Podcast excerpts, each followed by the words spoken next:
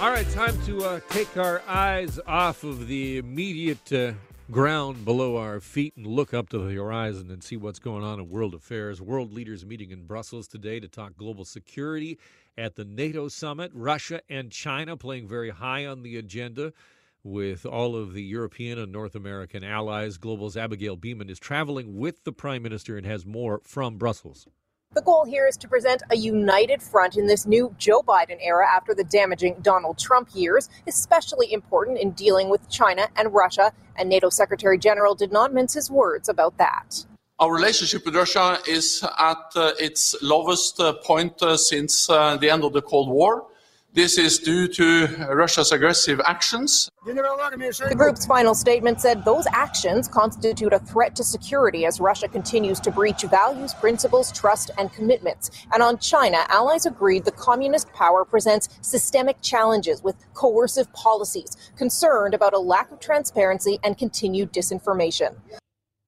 There's Abigail Bimman, and you get a sense of the ratcheting tensions across the world. So, where should the G7 and where should NATO be focused? Should they be looking specifically at Russia or should they be more focused on China? Here is the Prime Minister's response to that question we can certainly walk and chew gum at the same time, recognize uh, R- Russia as a very present and real threat, which is why we have the enhanced forward presence that Canada's part of, why Canada has troops in Ukraine, for example, uh, right now, and why we are so concerned around the situation with Russia even as we look at the challenges in the Pacific and, and, and with China.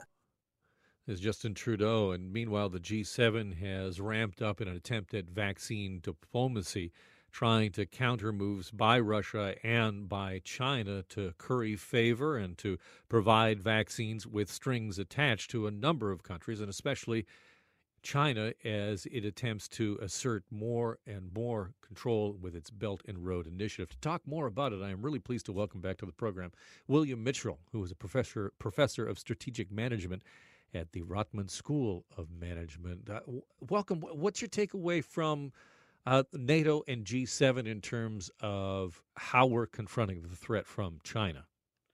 Hey, Alan. Thanks for thanks for having me on again.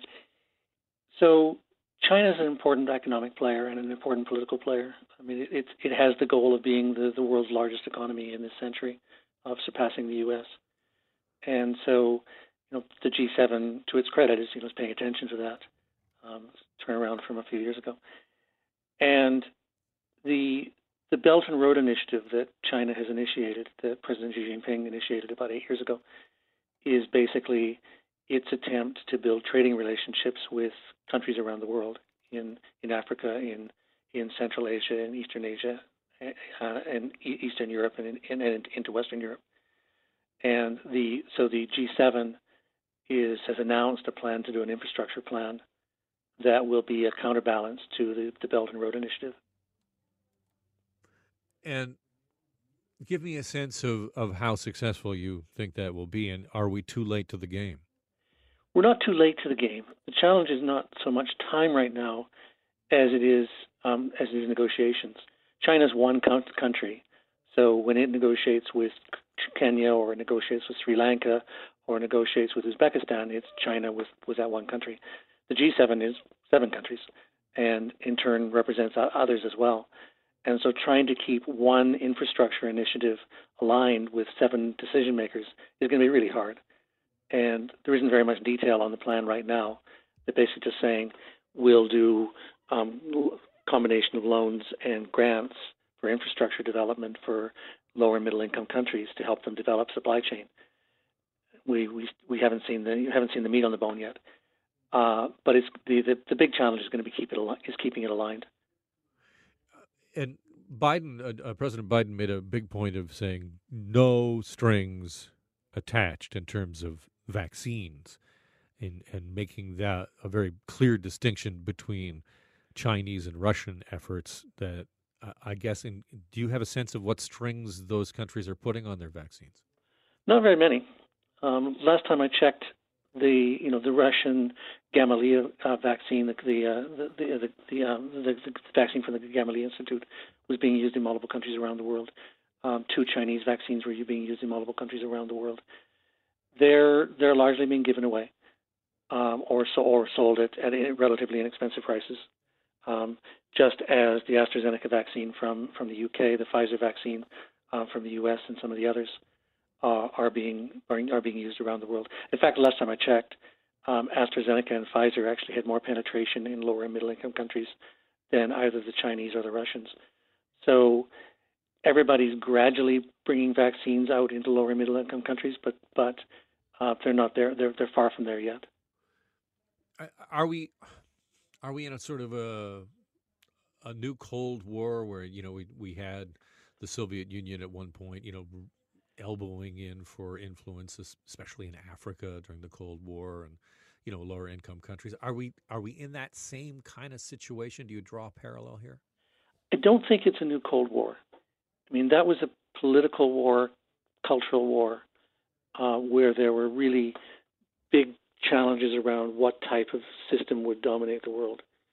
This is an economic con- competition, and in fact, it's a combination.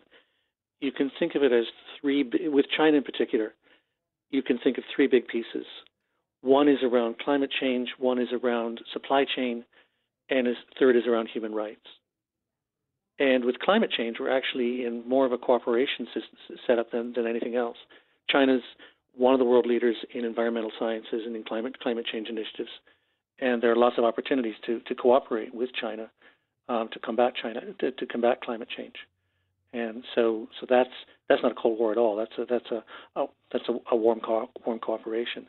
On supply chain, it's it's uh, it's competition.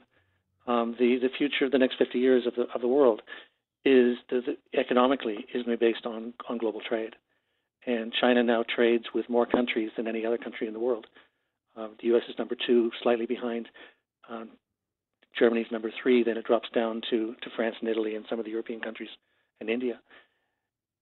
So there is a real competition on supply chain, and the Belt and Road Initiative that President Xi Jinping has initiated is very much a supply chain initiative to build Chinese trade presence in as many countries around the world as possible.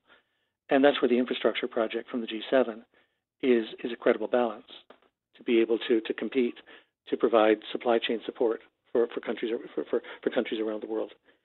And then the third element, the third leg, is human, is human rights.